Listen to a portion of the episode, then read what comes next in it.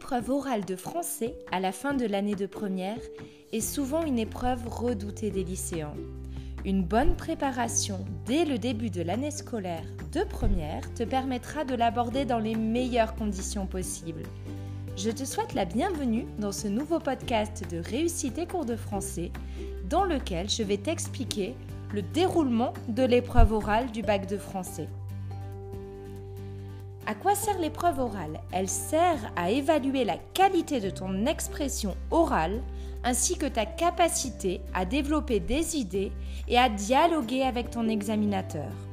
Tu vas être évalué sur tes connaissances, tu vas devoir montrer d'une part que tu possèdes des compétences de lecture, d'analyse et d'interprétation des textes et des œuvres, et d'autre part que tu es capable de développer une sensibilité personnelle face au texte étudié en classe, mais aussi que tu possèdes une culture personnelle.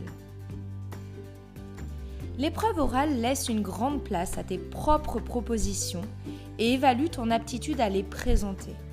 En d'autres termes, plus tu vas t'investir personnellement dans ton travail en cours de français, plus ta note sera élevée. Comment se passe l'arrivée dans la salle d'examen? Alors ton examinateur, le prof, prof de français, va t'accueillir à l'entrée de la salle. Il va vérifier ton identité à l'aide de ta convocation et de ta carte d'identité, puis il va regarder le descriptif donné par ton enseignant, ainsi que les photocopies des extraits étudiés pendant l'année.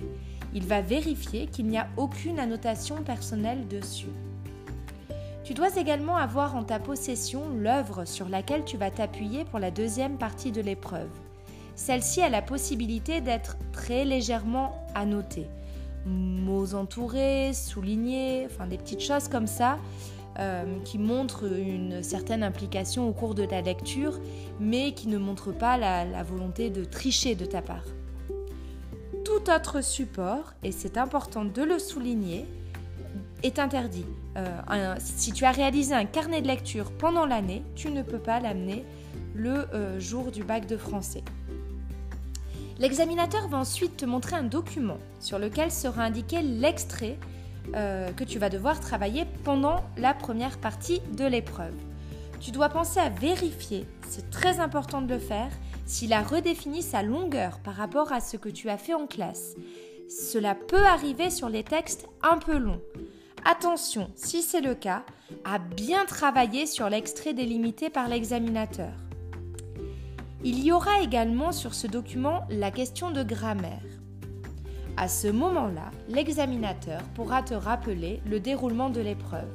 La première partie qui, dure 12 minutes et qui comprend la lecture, l'explication linéaire et la réponse à la question de grammaire, et la deuxième partie, l'entretien, qui dure 8 minutes et qui comprend la présentation de l'œuvre choisie et un dialogue avec ton examinateur.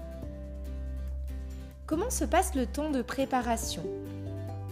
Une fois ce moment euh, terminé, c'est parti pour 30 minutes de préparation, seul, au fond de la salle, pendant qu'un autre élève est en train de passer son oral. Cela peut être déstabilisant pour toi et pourtant, tu n'as pas une seule minute de préparation à perdre. Pense donc à amener des bouchons d'oreille avec toi si tu en as le besoin pour te mettre dans ta bulle. Pense, également à prendre une montre avec toi, car l'examinateur ne sera pas disponible pour te dire le temps qu'il te reste, et en plus, ce n'est pas son rôle. Tu peux également prévoir une bouteille d'eau afin de t'éclaircir la voix avant le passage devant ton examinateur. Lorsque les 30 minutes de préparation sont écoulées, l'examinateur va t'appeler et tu n'auras pas la possibilité de lui dire que tu n'as pas terminé. En effet, il fait passer entre 10 et 14 candidats par jour. Son planning est très serré et il ne peut, euh, même par gentillesse, pas te laisser de temps supplémentaire par souci d'équité aussi. Comment vas-tu être noté pendant la première partie de l'épreuve orale? Pendant la première partie de l'épreuve orale, tu vas être noté sur ta lecture du texte dans un premier temps. Cela signifie que l'examinateur va évaluer ta capacité à lire le texte que tu vas étudier ensuite en lecture linéaire de manière expressive. Cela signifie deux choses. D'une part, à travers ta lecture, tu dois montrer que tu saisis le sens du texte et que tu en proposes une interprétation. D'autre part, tu es, capable de lire le texte en mettant le ton adapté, en articulant bien et en faisant les, les liaisons nécessaires. Ensuite, tu seras évalué sur l'explication linéaire du texte. Tu vas devoir montrer que tu comprends et que tu maîtrises le texte étudié en proposant des analyses pertinentes des procédés littéraires toujours mis au service du sens du texte. N'oublie pas dans cette partie de bien t'appuyer sur le texte en faisant des citations là aussi pertinentes, ni trop longues, ni trop brèves. La dernière étape de cette première partie, c'est la question de grammaire. Elle porte sur une courte phrase ou partie de phrase du texte donné en explication linéaire et elle est en lien avec le programme de première. L'examinateur peut te demander l'analyse d'une structure présente dans le texte, par exemple, ou alors il te propose une transformation qui permettra ensuite une analyse syntaxique. Cela veut dire que tu devras étudier les relations entre les mots ou groupes de mots dans une proposition ou une phrase. On attend de toi que tu mettes en avant le raisonnement qui te conduit à étiqueter les mots selon le vocabulaire grammatical appris en classe tout au long de ta scolarité.